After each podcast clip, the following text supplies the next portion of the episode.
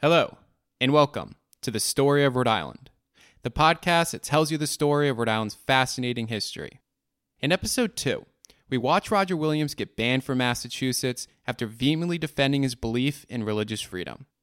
For episode 3, we'll follow Roger Williams after he's just been kicked out of Massachusetts and cast out into the frigid New England wilderness. As the icy winds continuously bite at his cheeks, Williams buries his face into his coat, desperately attempting to get warm. The radical minister could not have chosen a worse time to be banned from Massachusetts. It's the winter of 1636, and New England is in the middle of a time that we now refer to as the Little Ice Age, when temperatures dropped so low that even the Narragansett Bay froze over.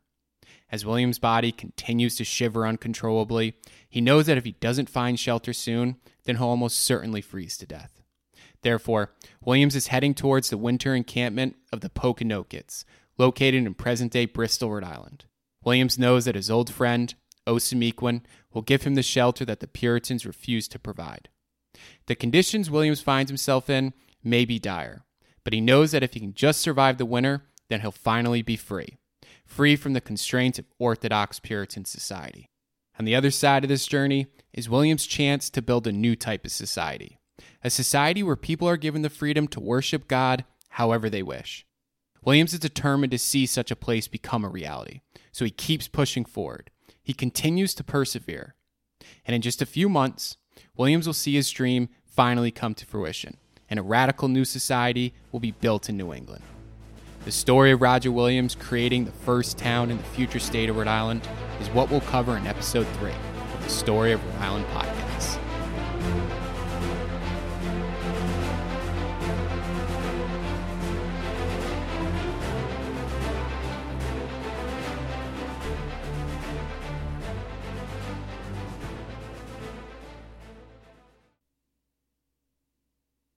Roger Williams is woken up by a fire that warms his weakened body. As his eyes slowly open, he sees a Pokanoket medicine woman hovering beside him. As she tends to the fire, she also places animal furs on Williams to help warm his body. After traveling for weeks, Williams finally made it to Sowams, home of the Pokanoket tribe. Just when it seemed as though Williams may finally succumb to the harsh winter weather, he managed to locate a rock that shielded him from the relentless winds. When members of the Pokanoket tribe found Williams asleep at that rock, they built him a fire to provide him with some much needed warmth. This is the fire that William finds himself waking up to. After waking, William tries to sit up, but he's still too fragile. The medicine woman rubs her hand on his shoulder and tells him to rest. Then, Williams begins to squint his eyes and looks at the man standing next to the medicine woman. He can't believe who he's seeing. It's his friend and the Pokanoket sachem, Osamequin. While living in the Plymouth and Massachusetts Bay colonies, Williams traded with the Pokanokets, and during that time, he cultivated a strong friendship with those Osamequin. The Pokanoket grew to trust Williams when they realized he was an open minded individual who genuinely respected their way of life. Williams smiles as he's happy to see his friend again and thankful that he can now spend time recovering from his dreadful journey. Williams wraps the furs tightly around his body and drifts back to sleep.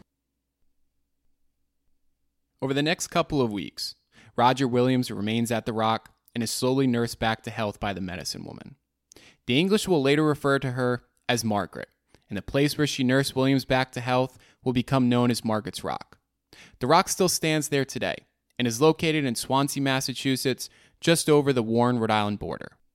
After healing at the rock, Williams is brought to the Pokanokets winter encampment on Mount Hope in present day Bristol, Rhode Island.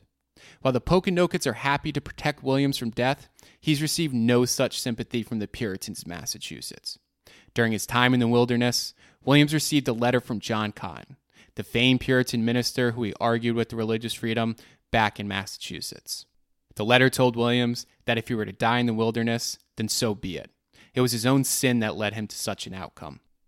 When spring approaches, Williams moves to a piece of land that Osamequin deeds him. The land is on the east bank of the Seekonk River and located in present day East Providence, Rhode Island. Then, with the weather growing warmer, Williams is joined by some of his followers from Salem.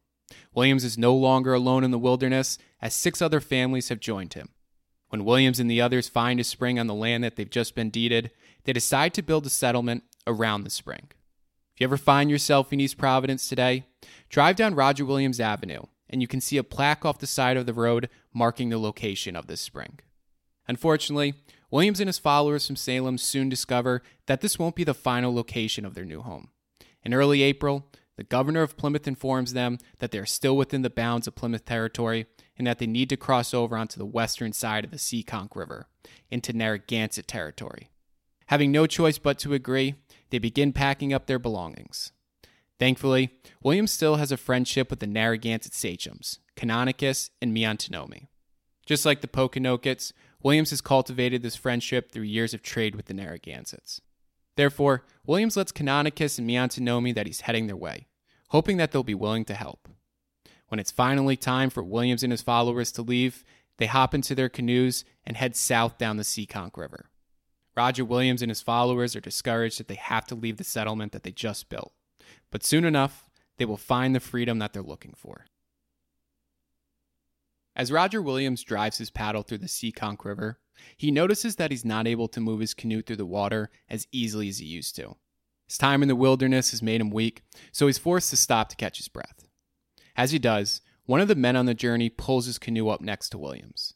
The man can tell that Williams is too proud to admit that he needs a break, so he lets Williams know that the other families would like to have a minute to rest.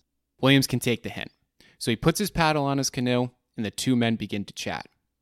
The man Roger Williams is speaking to is William Arnold, and his great great grandson, Benedict Arnold, will become one of the most infamous traders in American history. Luckily for Roger Williams, those challenges will take place long after his lifetime. But Williams will have some of his own problems with the Arnold family. In just a few years, the man Williams is speaking to will threaten to destroy the radical society Williams is about to create when he helps Massachusetts claim jurisdiction over part of that society.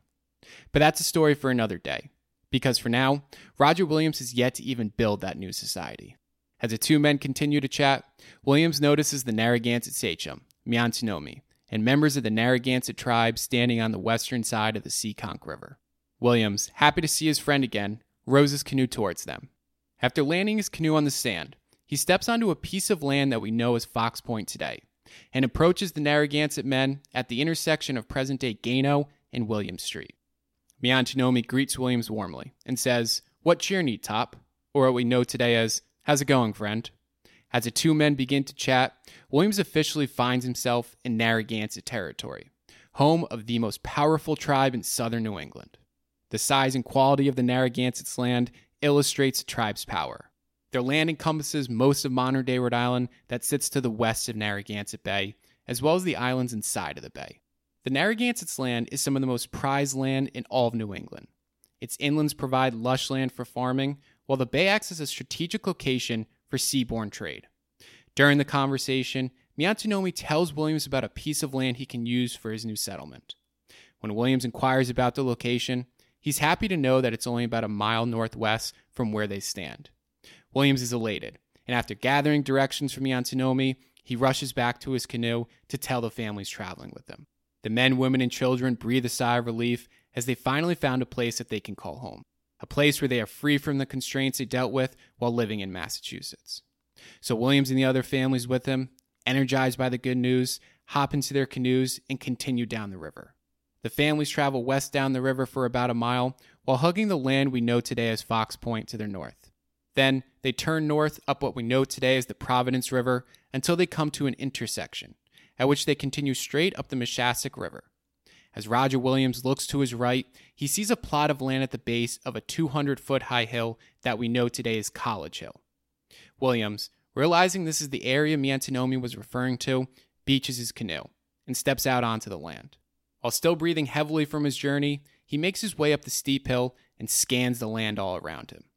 As he looks around, he sees ancient forest trees to his west, the Great Bay to the south, and hillsides that are thickly wooded with oak and cedar trees. When Williams finally catches his breath, he notices that the other families have joined him at the top of the hill. As they all admire their new home, they smile, as they have finally found the freedom they are looking for the freedom to build a new type of society, a society that will not persecute anyone for their religious beliefs. And that's exactly what they do.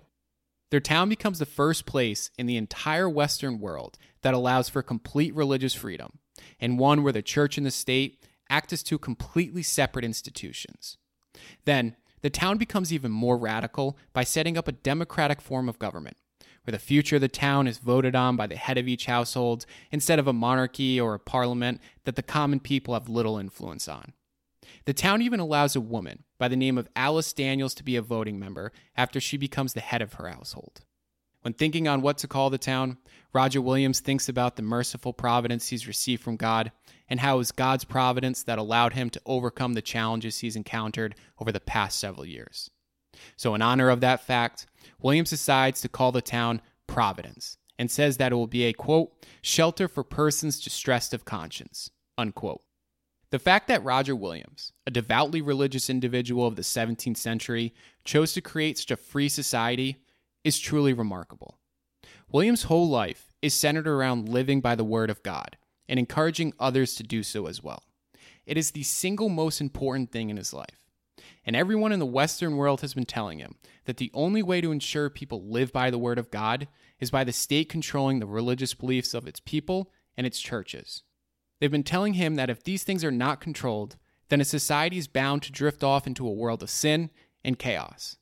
But Williams rejected such an idea. He's seen what happens when the state attempts to control the religious beliefs of its people. The European monarchs have been attempting to do this for centuries, and it's led to nothing but war and internal conflict. On top of that, Williams refused to accept the notion that the state has any right to control the religious beliefs of its citizens. So instead of control, Williams has chosen freedom. He's not only given the people of Providence religious freedom, but the freedom to democratically vote on the future of the town as well. By the time it's all said and done, Providence is the freest society in the entire Western world. So in 1636, on just a small piece of land in the heart of Narragansett territory, the tiny town of Providence is created, and with it, a brand new type of freedom in the Western world. Unfortunately, Roger Williams doesn't get to celebrate for long, because just months after Providence is created, the survival of the town is put into jeopardy. In the summer of 1636, it becomes clear that a war is about to break out between Massachusetts and the Pequot Nation, one of the strongest tribes in southern New England. Now, initially, such a war doesn't seem so threatening to Providence, as most of the fighting would likely take place in Pequot territory, which is located in present day southern Connecticut, keeping Providence out of harm's way. On top of that, it's initially assumed that the Narragansetts will side with the English. This would give the English a decisive advantage putting a quick end to the war and preventing it from spreading out of southern Massachusetts. However, as the end of summer approaches, Massachusetts finds out that the Pequots have been attempting to convince the Narragansetts to side with them instead of Massachusetts. If this were to happen, it would mean the fighting would shift from southern Connecticut to Narragansett territory, putting Providence in the heart of the fighting. Such an outcome would almost certainly lead to the destruction of Providence. And the Narragansetts certainly have their reasons to team up with the Pequots. Over the past several years, the Narragansetts have watched the English mistreat them time and time again, and they've also watched their sovereignty slowly begin to fade away as well. This could be the Narragansetts' last chance to protect the sovereignty of their tribe and defeat the English before they grow too strong.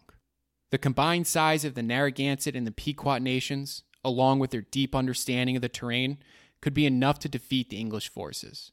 The English are well aware of this fact, and the idea of a Pequot Narragansett alliance horrifies them just as much as it does Roger Williams. Therefore, Massachusetts know they must do everything they can to ensure the Narragansett side with them instead of the Pequots. They also know that the Narragansett sachems, Canonicus and Miantonomi, trust Roger Williams more than any other Englishman in New England. Therefore, in late August of 1636, the leaders in Massachusetts ask Roger Williams to travel into the heart of Narragansett territory so that he can try to convince the Narragansetts to side with Massachusetts instead of the Pequots. Or to put it more ironically, the people who just banned Roger Williams from their colony, not knowing if he'd make it through the winter alive, are now asking him to save their colony from potential destruction. Now, as ironic as the request may be, Williams knows that he has no choice. Because if the Narragansetts choose to fight alongside the Pequots, then Providence will almost certainly be destroyed. He must do everything he can to prevent that from occurring. So, in early September of 1636, Roger Williams hops into his canoe, travels 30 miles south down Narragansett Bay, and marches straight into a Narragansett Pequot War Council completely uninvited. Roger Williams will now attempt to save the town he just created from being completely destroyed. As Roger Williams sits at the center of a large, smoky wigwam filled with hundreds of Narragansett warriors, he can't help but to be nervous. All around him are the fiercest men of the most powerful tribe in southern New England, and most of them have developed a deep hatred for the English. Williams can feel some of this hatred directed towards him, as he's the only white man in the entire village filled with thousands of Narragansetts. Thankfully, he's comforted by the fact that he's sitting next to their great sachem, Canonicus, a man who deeply respects Williams and is allowing him to participate in these discussions even though he was not invited. But that sense of comfort quickly fades away when he looks across the wigwam and sees ambassadors from the Pequot Nation glaring at him. Their eyes are filled with hatred. It's easy to understand why they hold so much resentment towards Williams when one considers what's at stake. The Pequots are about to go to war with Massachusetts, and they know that if the Narragansetts choose to side with Massachusetts, then they'll almost certainly lose the war. So as they look at this white man, a white man who once lived in the same colony they're about to go to war with, they see a man who's attempting to destroy their tribe. Williams feels the hatred in their glare, so he quickly turns away and directs his sights back to the passionate conversations taking place. As the debate rages on, men from the Pequot Nation explain to Canonicus how, unless they team up and put a stop to the English, that the English will eventually take all the natives' land, leaving them with nothing. This could be their last chance to put a stop to the English expansionist designs before they grow too strong. When the Pequot ambassadors pause for a moment, Williams looks at Canonicus and Miantonomi to gauge their reactions. Williams struggles to decipher Canonicus' sentiments as he sits there with a stoic look on his face. However, the thoughts of the younger, far more passionate sachem, Miantonomi, are far easier to decipher. Miantonomi may have a strong friendship with Williams, but for the most part, he deeply mistrusts the English. As Williams looks at Miantonomi's face, he can tell that he's being persuaded by the Pequot ambassadors. Williams knows that he must insert himself into the conversation, so he asks for permission to speak. Canonicus allows it. As Williams starts to speak, his voice begins to tremble as the eyes of the entire wigwam are now shifted towards him. He once again feels the glare from the Pequots across the wigwam. Williams starts his argument by reminding Canonicus and Miantonomi about the power of the English. They may not have the numbers, but their superior technology gives them a great advantage. He reminds the Narragansetts that by siding with the English, it guarantees them a victory and ensures the survival of their tribe. Williams can see that his words are resonating with Canonicus. As enticing as it may be to side with the Pequots, Canonicus also knows that it's extremely risky. If they go that route and lose the war, then it would mean thousands of his people would die, and potentially the destruction of the entire tribe. Williams realizes his arguments are working, so he continues speaking. But then, Williams makes a mistake. Williams attempts to vouch for the character of the English and claims that they have done nothing to prove that they cannot be trusted. As soon as Williams finishes his statement, he realizes that he's made a mistake. Williams can tell that Miantonomi is furious, that he's even dared to make such a claim. Miantonomi angrily stands up and is about to respond to Williams' statement, but he stops when he realizes their great sachem, Canonicus, has something to say. Canonicus places his long tobacco pipe on the ground and slowly begins to rise. The entire wigwam becomes completely silent, as is to be expected when a great man of few words begins to speak.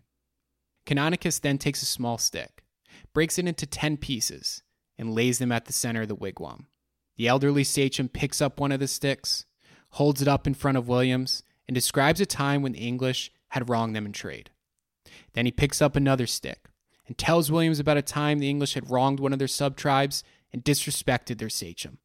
As Canonicus continues to describe a time the English have wronged their tribe for each and every one of the sticks he picks up, Williams can feel the sweat dropping from his forehead. Throughout the process, Williams can't help but to be reminded about his recent banishment from Massachusetts and how Canonicus has a point. When Canonicus finishes speaking, Williams stands there quietly for a moment. He's not sure exactly what to say, so he tries to redirect the conversation back towards the strength of the English tries to remind Canonicus that allying with the English, as imperfect as they may be, is in Narragansett's best chance for survival. The debate continues on for another couple of hours until Canonicus decides that they've had enough for today and that they will continue tomorrow morning.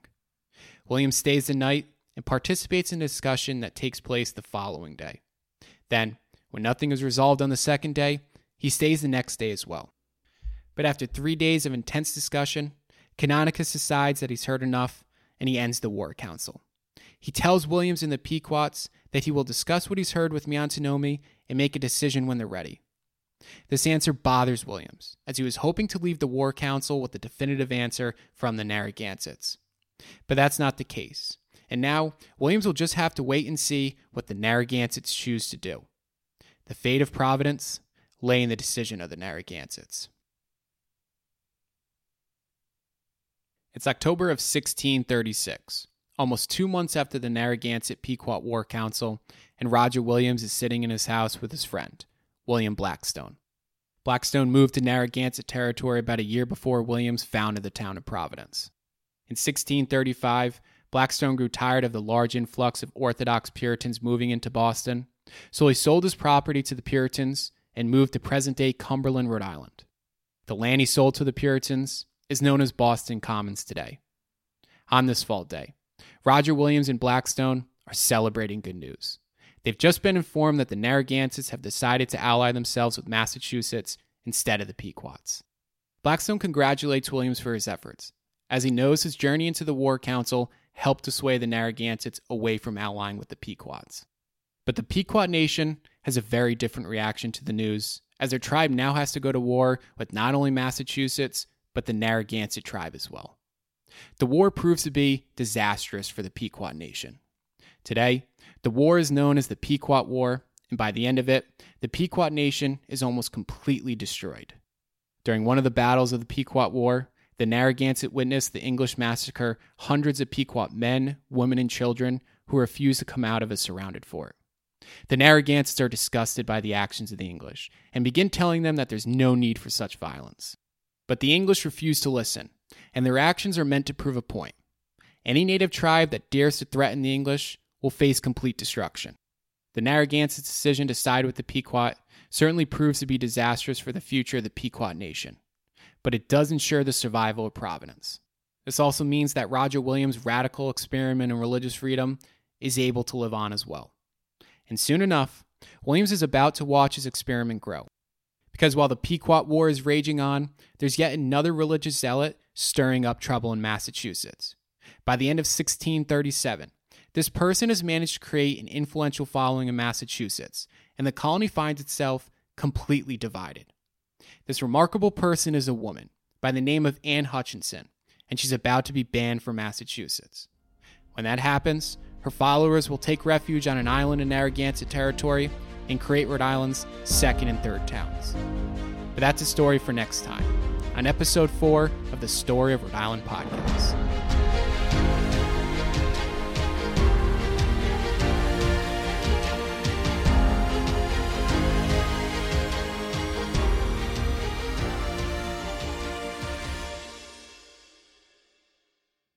Thank you for listening to the Story of Rhode Island. If you are enjoying the podcast, please be sure to leave a review and to follow the podcast as well. If you'd like to learn more about today's episode and others as well, you can visit storyofrhodeisland.com. You can also follow me on Instagram at Story of Rhode Island or on Facebook at the Story of Rhode Island Podcast. Thank you again, and see you next time